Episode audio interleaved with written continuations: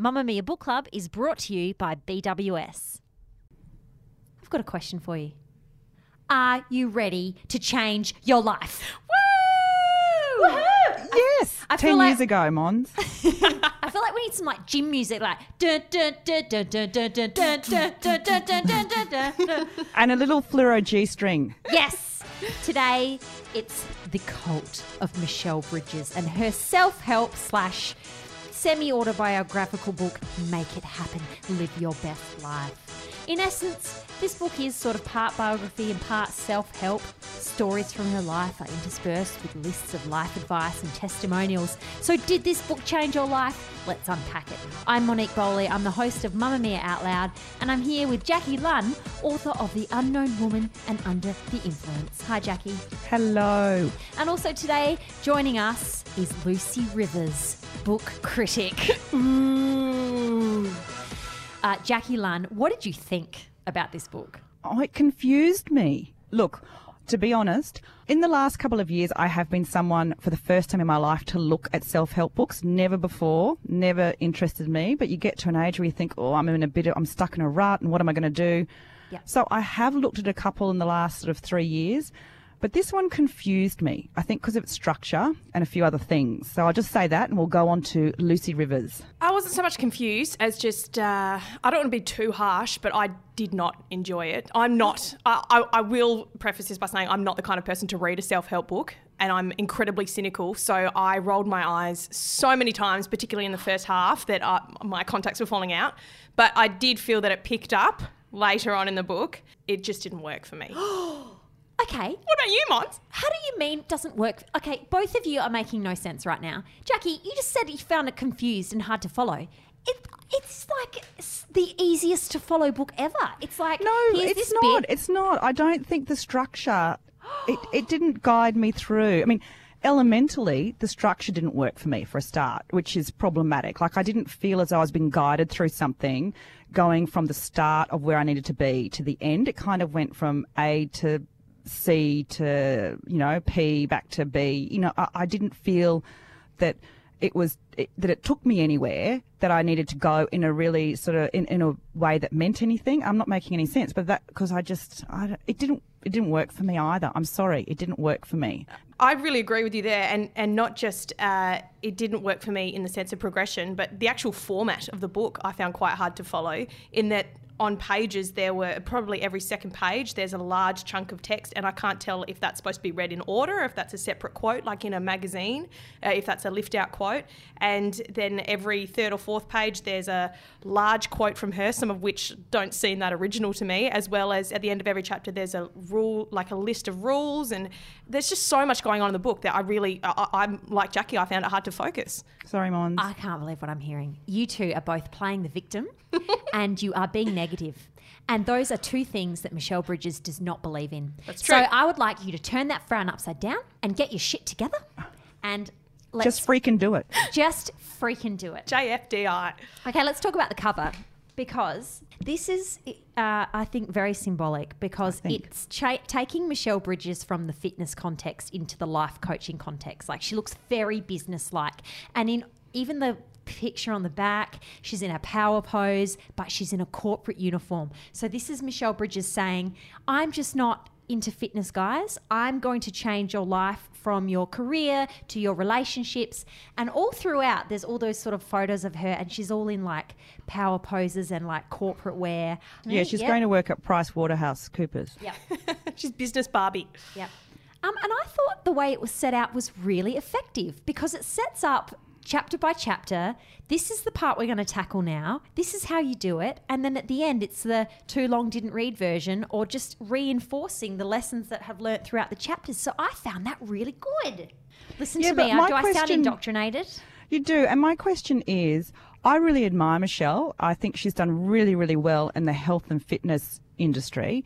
And I really, and I did enjoy parts of the book when she spoke about what she, what she is an expert about, which is health and fitness and personal training and things like that. But to me, someone who is a life coach or a psychologist needs to actually have done that kind of needs to have been schooled in that area. You can't just put up your hand because I go to the gym occasionally. I can't put up my hand and go, "Well, I'm a health and fitness expert. Here's my book."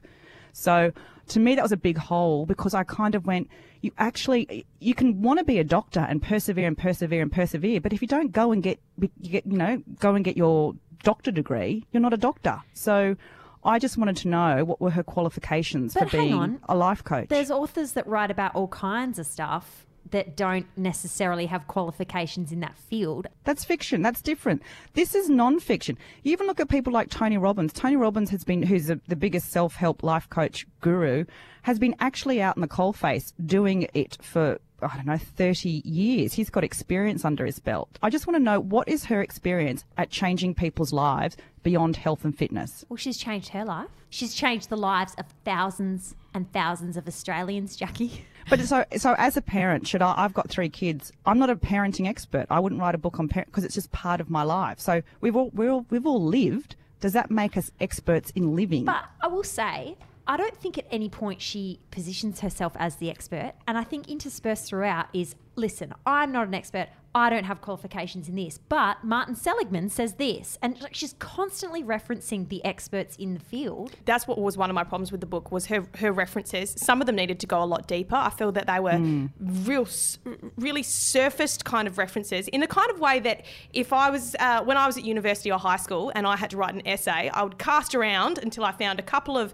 evidentiary supports and then throw them in without actually reading it. It felt like that. That she jumped from Confucius to Rosie Batty to um, her friend Jenny, who's now a Pilates instructor. Just tiny little snippets of stories. When what I really wanted was case studies of people who have made it happen in their lives. And I feel I was I'm with Jackie that um, when she was doing the self help stuff. I was completely tuned out because I felt you're not an expert on this.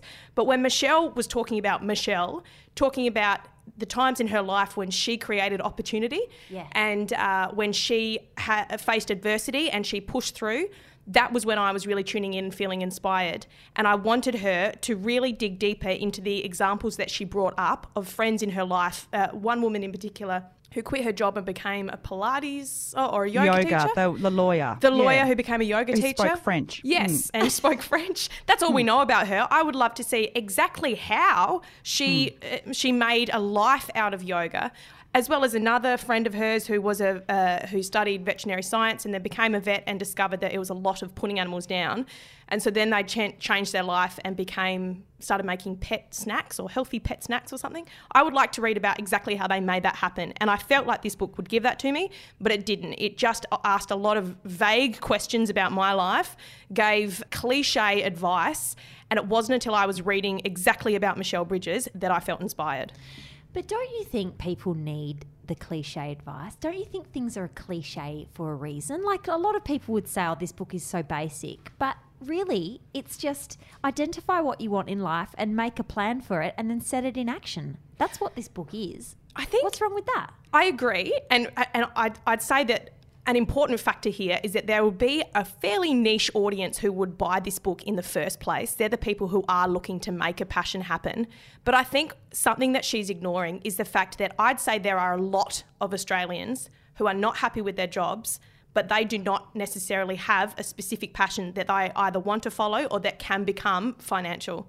And I think that there's a big chunk uh, missing between, okay, find your passion. Now, these are the, the ways you make that uh, profitable. happen. Mm. That's true. Jackie, did you think that they the book kind of ignored some of the more systematic issues at play? I- I totally agree. I would have probably enjoyed the book a lot more if she focused on herself. And I, I found the stories about her really interesting and quite inspiring. And I didn't need to kind of be lectured about what I needed to do or anything like that. It would have been more motivational for me to hear her stories and the stories of the people around her because all the other stuff felt more hollow to me. I didn't feel that it, she knew what she was talking about really, and she didn't have the um, skills to tell me. I didn't trust her, and I, think the, the the very essence of someone who's going to be your life coach is you need to trust them. I agree, and I almost wanted the book to be in reverse because one of the last chapters, she talks about all the mistakes she's made in her Yes. life, and I thought that was an incredible chapter. And it isn't until about 150 pages in that she starts talking about her life systematically and um, when she created opportunity.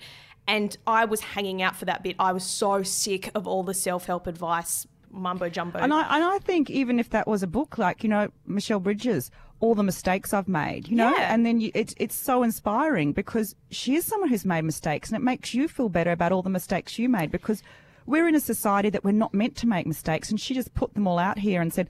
Look, this has failed with me. This has failed, but look where I am now. you know, and I that was inspiring. and she should have Brand- done it earlier. Brand Bridges is not about making mistakes and not about dwelling on mistakes. Brand Bridges is about telling people how to live a better life. And that is what why so why would she put a book out going, yeah, because a cut cut through because that you you go what and and b you know it's one of those things that when you actually read it you understand the meaning implicit in it rather than this kind of buzzwords and this and that it actually has substance that you know these mistakes and these failings made Michelle Bridges who is having the last laugh who's an incredibly successful woman and yeah to me that would have made a, a a book that would have had more meat and would have had more meaning And she does preach in all the self help sections how to that you need to learn from your mistakes and you need to know how to persevere. But it isn't until I read that chapter at the end when she's talking about um, the gym that she and Bill had in the Haymarket Yeah. and how that fell apart and how she persevered from that and all the other opportunities she created. It wasn't until I was reading her specific examples that I understood what she meant.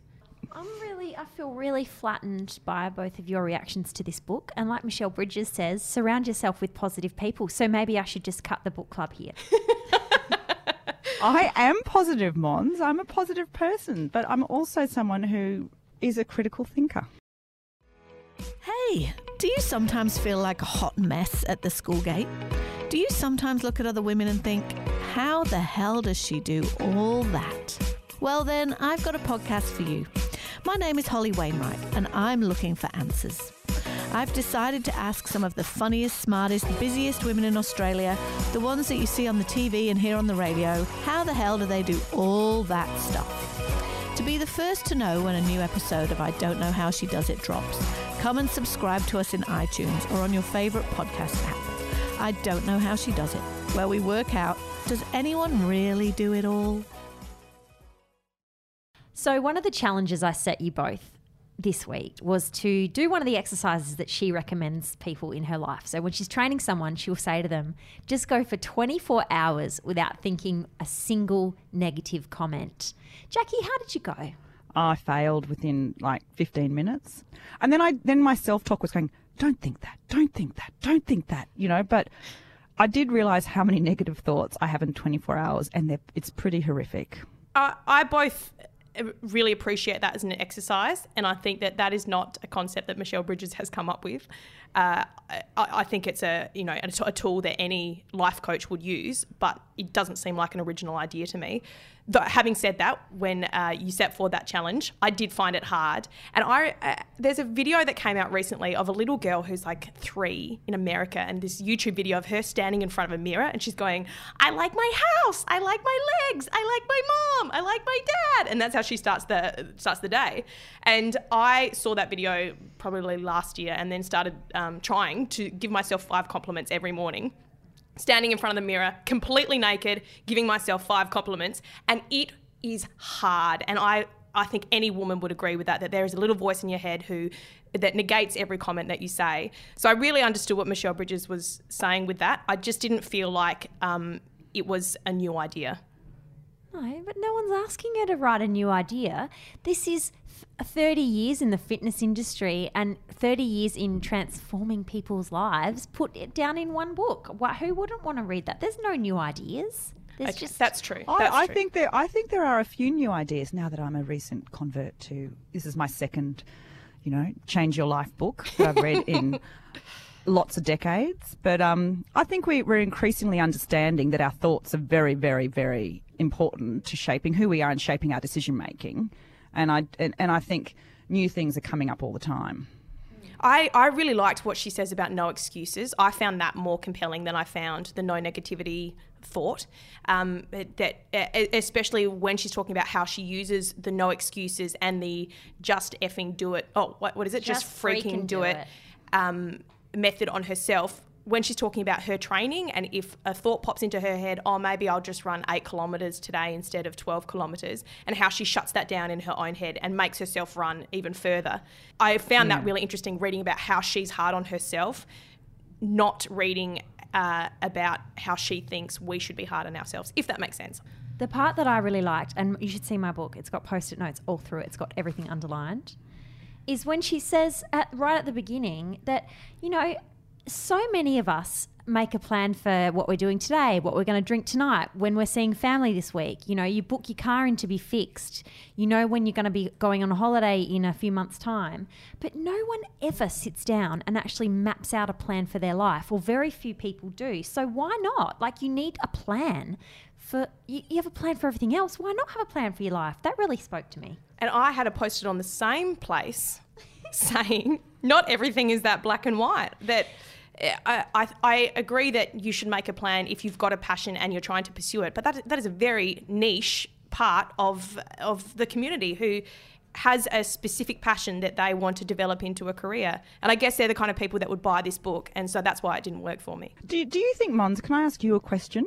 Do you think you've got a lot of post its in there because you're at a particular stage of your life where you need someone to either point you in the right direction or slap you around the face a bit or there's something happening in your life where you need something, do you think that's why you could have a lot of post-it notes in there? No. Do you need to make something happen, Mons? Is that what's going no, on? No, not at all. I have a lot of post-it notes in this book because I wanted to be thorough about this book club and go through some of the themes that she talks about. That's why. I thought that there was really helpful advice in this book and it's the kind of straight talking advice that you don't get anymore because everyone treads around so carefully you know, it's like, oh, work life balance and take care of yourself and self love and, you know, just go easy, go easy. But this is the opposite. She says, you've got to work really hard to get what you want. And so many people take the path of least resistance these days that to read someone go, it takes so much blood, sweat, and tears was really refreshing. And where she talks about don't be a victim, and she tells these stories about terrible things that happened in her life that yeah. she just hasn't let like this sexual assault in a bar that when she, she was looking for a job, for a job. Just, yeah, and she just hasn't let this stuff bring her down. And I think that that's a you know it's not a message that everyone can take on, but I think a lot of people would be would benefit from hearing it. But the one thing that I did write on the front cover on the number one post-it note in this book is that there are so many rules. If you want to life coach your life, there are so many rules to it. You have to sacrifice. Then you have to give yourself a break. You have to find your passion. Then you have to write a plan. Then you have to put action points in place. Then you have to keep checking in. You have to exercise. You have to keep building your self belief. You have to just effing do it. You have to um, be a good, you have to ask yourself, who can I be? Not what can I get out of this? It's exhausting being a good person. That's why I would rather pay Michelle Bridges to do it than read the book. God. It is exhausting. It, it, and that's why a lot of, I mean, and it's true, there are a lot of people, it's of, sort of a modern day malady that people don't know. People feel stuck and they don't feel happy in their lives and they want something else that's over there, but they can't pinpoint it. And that's why there's a lot of these kind of books around and there's a lot of these people around that are trying to help us. But sometimes you need this stuff in your life. You just hit a point where you search for this stuff. And if it comes to you at other times, you're like, nah, it doesn't resonate with me at all. There was one um, story in here that particularly annoyed me. Okay, go. Um, this was, and there are a lot of great stories from her youth where she's talking about uh, her her stubbornness and her resilience and things that you mm. see come out later in life. But there was one uh, story where she was talking about being bullied quite badly as a child, and that she took to sport and that it was her plan to become really good at sport.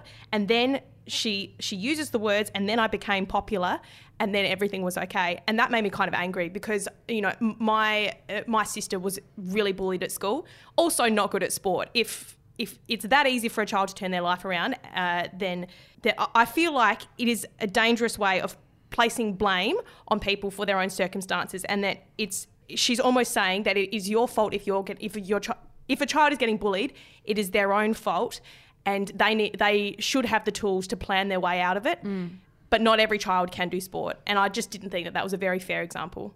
I think that's a really good point because there definitely is throughout the whole book this cultural value that just says hard work will get you anywhere.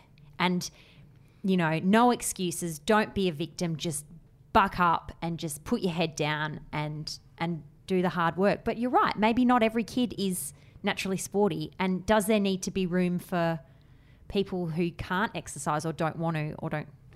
I don't know. What do you think, Jackie? You've got kids. Uh, yeah. No, look, I, I really agree with that message that she's got out there about resilience and um, and how sport or exercising uh, can help you with resilience. And um, Lucy, I think, you know, maybe your sister couldn't do sport, but is there something else somebody excels in? You know, I do think increasingly it's really important to just be able to get up because everyone gets pushed to the ground and whether it's at school or later in life it, it, happens and you've got to have the skills to get back up again and as much as you don't want to see your kids falling down you can't help them up all the time they've got to find they've got to get back up themselves and i and i am I, and i am increasingly getting over excuses too but again i'm older and i see some people in my life that i've tracked and they've always got an excuse and we're now like you know 40 odd and you're just looking at them going, you've had the same excuse for 20 years. Like, friggin' just get on with it and shut up and do it. I mean, I'm doing it. What do you, why do you think I can't go out every Saturday and Sunday night and do all this? Because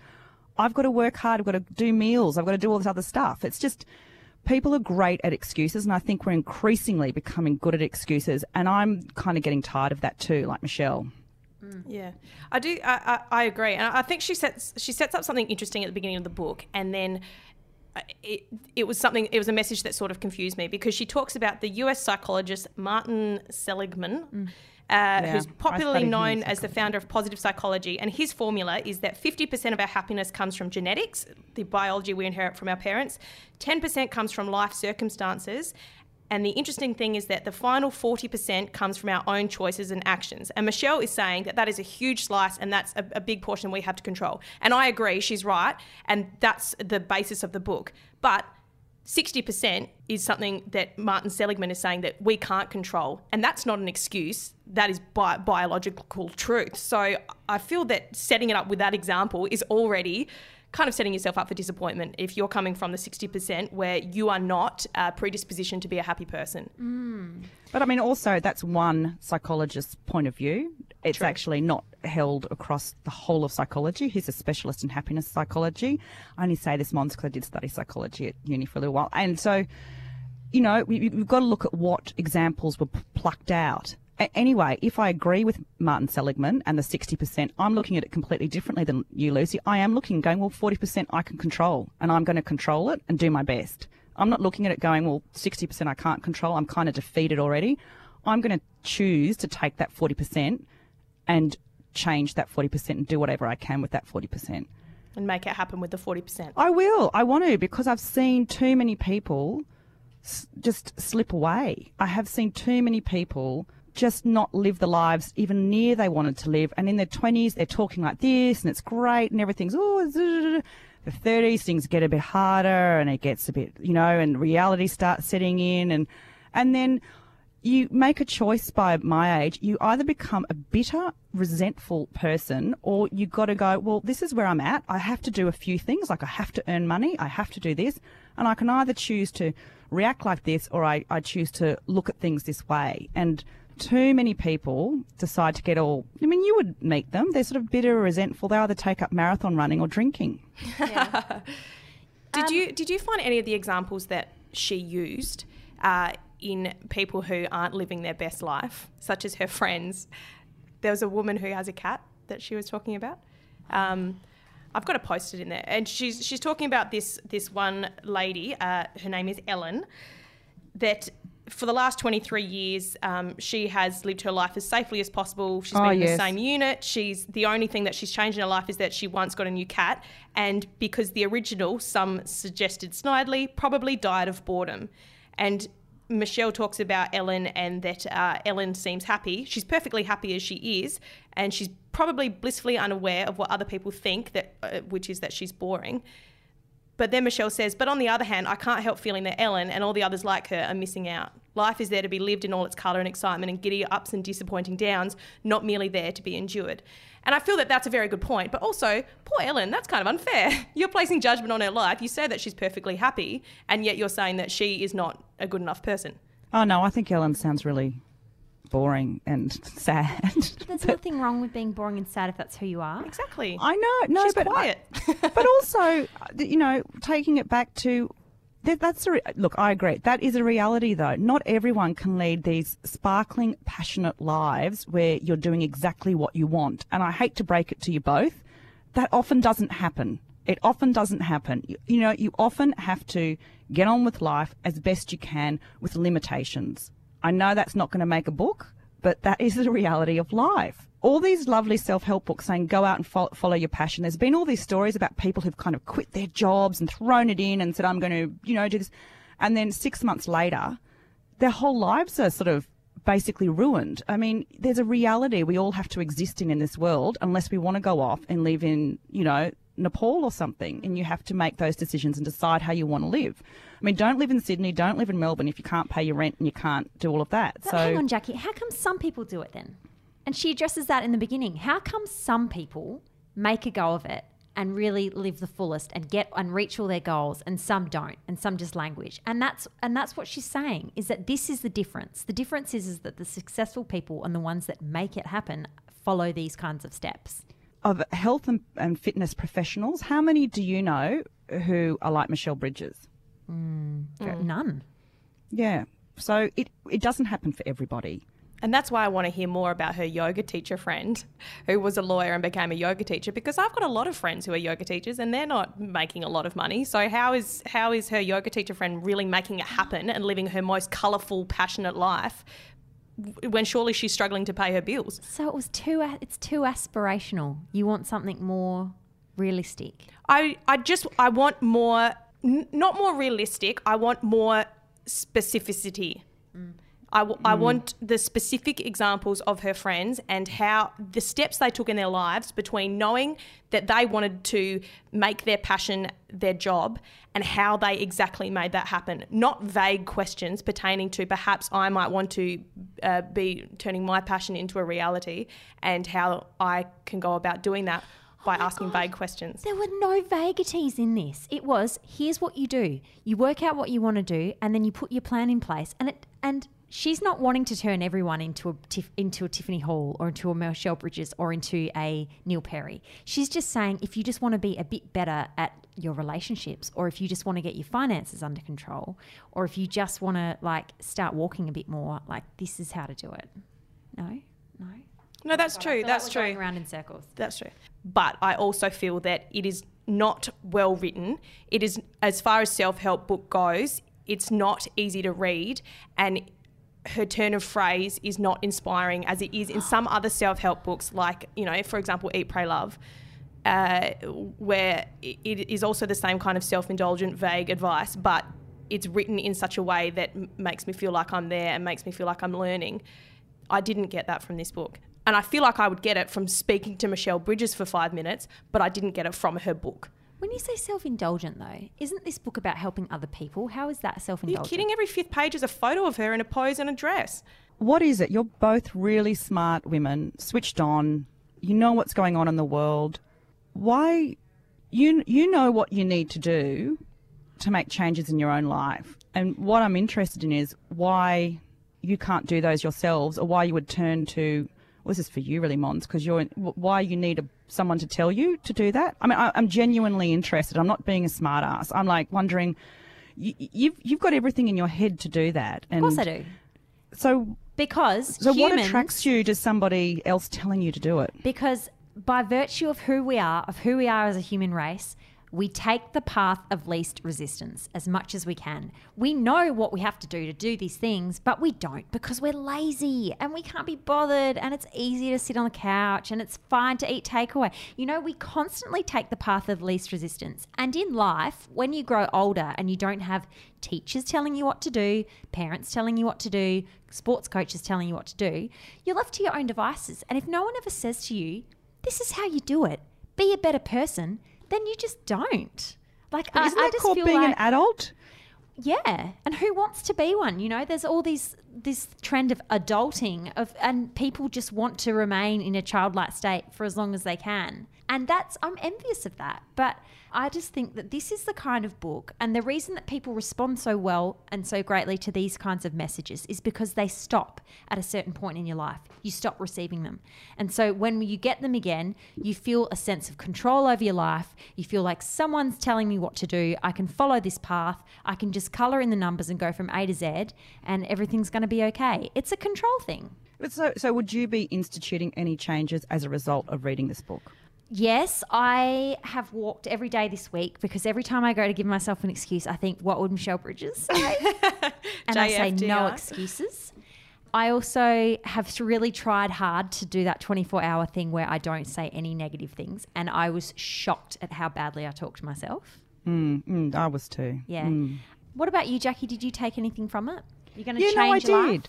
I do. I agree that the the kind of the not whinging and complaining thing really stood out to me as something important. Rather, you know, I, I'm really scared of becoming bitter and resentful. Like I said before, like you know, becoming one of those people who's just like sort of feels they're on a treadmill and and gets really angry about it instead of just looking at all the stuff I have. And I have such an abundance of good stuff in my life and I have got one of those heads that can very quickly grab onto the negative, and so that exercise to not think negatively was really was very helpful for me to just to realise that I think negatively so much when I, I, I really shouldn't. I should I need to temper that. So just there was little things in there that just really sort of I thought, yeah, I've got to remember this. Yeah, I'm a bit hopeless at this. Yeah, I've got to just pick my you know pull my socks up here. You know, no, none of it was. Uh, No excuses and all that kind of stuff. I sort of, yeah. So mine was just basically having a more positive mindset. For me, I think as well, the fact that I kept rolling my eyes while reading the book was making me realise that I need to have a more positive mindset and a more open mind in uh, reading this kind of book. Uh, and the fact that you got so much out of it, I would love to read it through your eyes. And it makes me question my own mentality that perhaps I need to turn that around, as well as all, all the stuff about no excuses and and that sh uh, you know no bull and everything that she takes in her life. I found that quite inspiring when I was reading about her life. Okay, coming up next is the correlation that she draws between fitness and success a dangerous message to send? And would you chase down Kerri-Anne Kennerley? Uh, we'll find out. but right now, a message from our sponsor, BWS. Because every book club needs a drop to go with it. Whether it's white, red, or a bubbly, and BWS, they've got all of them. Jackie, what would you, if anything, drink while reading this book? I'd drink clean vodka. I know that's not a beer, wine, or sp- it's a spirit though. Yeah. BWS. It's a low, Oh. low calorie. Low calories, clean, fresh, one big hit, and you're kind of done. Yeah, that's what I'd do. What about you, Lucy? I'd drink a nice light red, I feel. Yes, I think Michelle would appreciate uh, the light and I'd appreciate the red. I would go a meaty, bold Shiraz with all the antioxidants in it. You know, full of antioxidants. It, That's what I'm t- that's the story that's what you're telling yourself. Keep talking. Right now, there's a special offer on at BWS just for Mamamia. You can get Graham Norton's own Sauvignon Blanc at half price. That's six bottles for 60 bucks. Bottle, yes. Just head to bws.com.au forward slash Mamamia to unlock this special offer. Why not crack open a bottle with friends? Make it happen.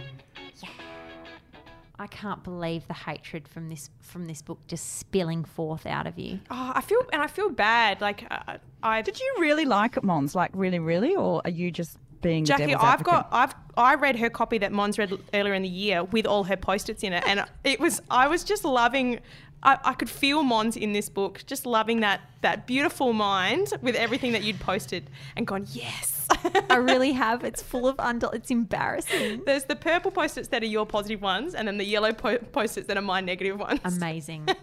Okay, so, let's talk about the dis- the sort of possibly dangerous correlation that she makes between being really fit and also being successful. Lucy, you had a bit of a problem with that, didn't you? I, I don't know if I if I had a problem with it so much. I think it, it, has been proven that successful people and you know the world leaders are all fit people. That there are no people with incredibly high IQ who are also obese because they recognise the importance in their life of exercise. And Michelle uses examples of uh, you know Barack Obama, of Malcolm Turnbull. Uh, who go out in the morning and exercise, and you can assume that they have busier days than most people. What I uh, I wasn't so convinced with was the importance she puts on exercise when you're making your plan to make your passion happen. And I just couldn't see how that was related, except in her example where her passion is exercise. Hmm. I, I have to say I disagree with Lucy. I think exercise is really, really important. Uh, I remember they've done studies and that it's all about self control. So if you can get up and make yourself exercise and make yourself walk or run or do, do anything else. Self control is like a muscle in your brain, and it then will go to other areas that you need. So if you need some self control to make yourself stay longer at work or um, finish off this project or do this, you're more likely to because you've already exercised that self control muscle by getting yourself up and doing exercise. They did a study on university students in America, and the ones who did a six week exercise program also then tended to make their bed, clean the kitchen, do better at um, university. All these other outcomes happened, and all they did was start an exercise program. Yeah, they've also done studies about how self control fades during the day, which is why a lot of mm. people prefer to exercise in the morning when they can yeah. just get it out of the way before their self control fades. And one of the parts that stuck with me too is how she sometimes in the morning when she'll wake up and think, I don't want to get out the door, she just pretends she's a robot do you remember that bit? And she's just like, I am a robot going out to run. And she'll just start and think, I'll just do five minutes. And then that five minutes, she goes, I'll just do five more minutes. And by the time you know it, it's over. I love that. There is no denying that Michelle Bridges has unbelievable self control. Oh. Yeah, absolutely. Much. But I'm this, I have to do, I remember reading an interview with her ages ago and it really gave me comfort that she said, Oh, I, whenever the alarm goes in the morning, I never feel like getting up. Yeah. And I thought, Oh, okay. Well, I never feel like getting up when I set the alarm early to do exercise, but I do exactly what she does. I have the exercise gear laid out on the floor beneath me, and I just get up straight away, get into it, and I just go. Because if I have a chance to think, I'm going to give myself an excuse. Mm. So it's almost before I switch the brain on. I think, and I just need to say, I think the other thing with exercise, and I'm a completely late convert to it and almost have no right to say anything. I'm like a smoker, an ex smoker who's now like a huge convert. But um, I think that it's really good for your mental health. It really, particularly people with really overactive, who are overactive mentally, which could be me, it really just clears your head. It makes you sleep better. There's all these add on effects that have got nothing for me. It's got nothing to do with my weight. It's got nothing to do with how I look. Exercise for me is how I feel, and then I do feel more motivated afterwards. I, if I exercise in the morning, my day goes much better. Mm. There's a uh, the real thread that runs through this book also is that determination just can beat talent, and that if you just bloody hang on and you just don't take no for an answer that you'll get to where you want to be. The chapter where she talks about hassling Kerri-Anne Kennerley in the gym until she gave her a segment on the show and then hassling the Channel 10 producers that were making The Biggest Loser until they made her the host. Like she's like a dog with a bone, right? She just she gets an idea in her head she will not let go. Did how did that sit with you, Jackie? I really enjoyed reading it. I'd hate to be at the other end of Michelle's phone calls and emails, yeah. but you know, as a person, oh, good on you, good on you. But being the person, the producer or Kerri-Anne, I'd be going, oh my god. But you have to have people like that. I like that she's like that. I'm not like that at all, and um, maybe she's made me by telling me that story rev myself up 15%. You know, taking a no more, I'll, I'll 15% go above and beyond, which I think is a is a is a victory. But yeah, I, am not like that. I don't know many people like that, and that's probably why she is so successful. Mm. I agree, and I thought it was really great when I read that she made a comment on the fact that you do also know need to know when to give up. Yes. When it's that kind of thing. I mean, if she was continuing today to harass Kerri-Anne Kennerley, uh, to get her on a show, then she probably would have a restraining order. So I think she, I liked it when she finally recognised that you do need to admit uh, if something's not working, and I think that's a really important um, step in making it happen. So there is persistence, but there's also uh, learning when to uh, kind of you know move the rudder and make sure that you're going in a direction that's going to work. I thought there were a lot of strong women in this book. Uh, she tells a story about her mum making it happen, about her grandma being a huge influence on her life. And I found that really positive that there are a lot of strong female role models in this book.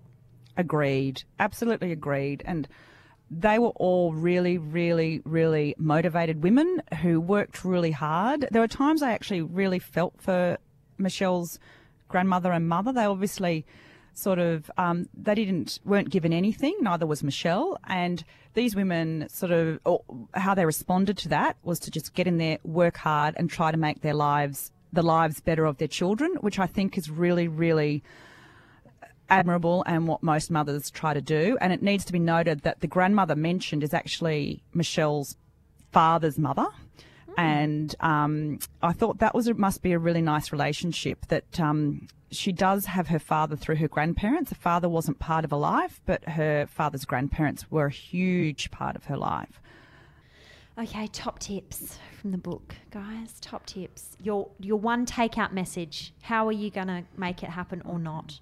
I think my top tip from the book is no excuses. I really loved reading her talking about uh, not using excuses on yourself, and especially when she talks about uh, when she's quite hard on herself and doesn't and knows when she, admits when she's making an excuse and stops herself from doing it. And that is already something that I have implemented in my life and I've I've caught myself when I'm making an excuse in my mind whether it's for exercise or working hard or getting out of bed and said no no JFDI. Just freaking do it. you can hear her voice in your head when she says uh, JFDI. You can. Yeah. What about you, Jackie? Mine would be the um, to monitor the negativity, the self-talk negativity in your head, because that exercise Mons you gave me, which I actually did. Um, like I said, very surprised at how I talk to myself, and it just brought up the the fact that I need to really try to water that down and talk to myself in my head a different way and not concentrate on the negative. So the monitoring the negative talk, self-talk. Yeah, think of yourself as a winner, Jack. Mine was a clickbaity one. She clickbaited us in this book and said, hmm. "My, I have three golden rules for oh, success." Oh, yes. And I was like, oh, "What are they? What are they?" Be consistent. Be consistent. Be consistent. Consistency is key, and she's right. Um, I, oh my goodness. Okay, there's so much I took out of this book, but that was probably the top one. Is that so many people think, oh, I'll just try this diet, or I'll go on a five week, five day cleanse, or I'll just try and get to ten thousand steps for the next month. But just if you just do little things consistently over time, it makes a big difference. All those things add up. And I also loved how much how pro she is about cooking your own meals. I really need yes. to do that. And learning to cook. Yes. And for mm. everyone to be able to cook. And I think she's right there. I think it's really important to be able just to whip up a meal at home that's healthy and nutritious and makes you feel good. It does make you feel good when you mm. eat a really nice home cooked meal mm. that's that's healthy. And it's so much easier to make an excuse and not do it. So yeah. I agree 100%. Mm. Thank you, Jackie Lunn, for joining me today on Book Club. That's the last one of the series. Aww. It's been really fun. It has been good. Mm. You're a very lovely person to chat with. And uh, Lucy Rivers, thank you for joining us for this special self help episode. My pleasure. We picked I, the most cynical person we could. You did. You absolutely did. I feel that, there's a good take on two books, but um, if if I could be the kind of reader that you are, Moni, then uh, I would feel better about myself. So you know, I, I feel that I'd like to read this book again with your eyes. That's it for the Book Club podcast for the season. Thank you for reading along with us. If there's any books that you've missed, just go back through the feed and have a look. There's some amazing reads in there from Curtis Sittenfeld's Eligible to Liane Moriarty's Big Little Lies and Caroline Overington's The One Who Got Away. There's some wonderful reads. Um, Jackie, it's been so great having you in my club. Will you be in my real life club one day? I will, if you'll have me. I'd love to. Uh, if you'd like to see this show continue to keep going, then the best thing you can do is to leave a review in iTunes and leave us a star rating. Uh, hopefully, a five star rating. Michelle Bridges would want you to give us a five star rating because she would see it as a positive act, and we would appreciate that. Um, you can also contact us by emailing podcast at mamamia.com.au with all your feedback or maybe some suggestions for new records for the next season of Book Club. Thanks for being with us. I'm Monique Bowley. I've been with Jackie Lunn and Lucy Rivers, and we will read again with you soon.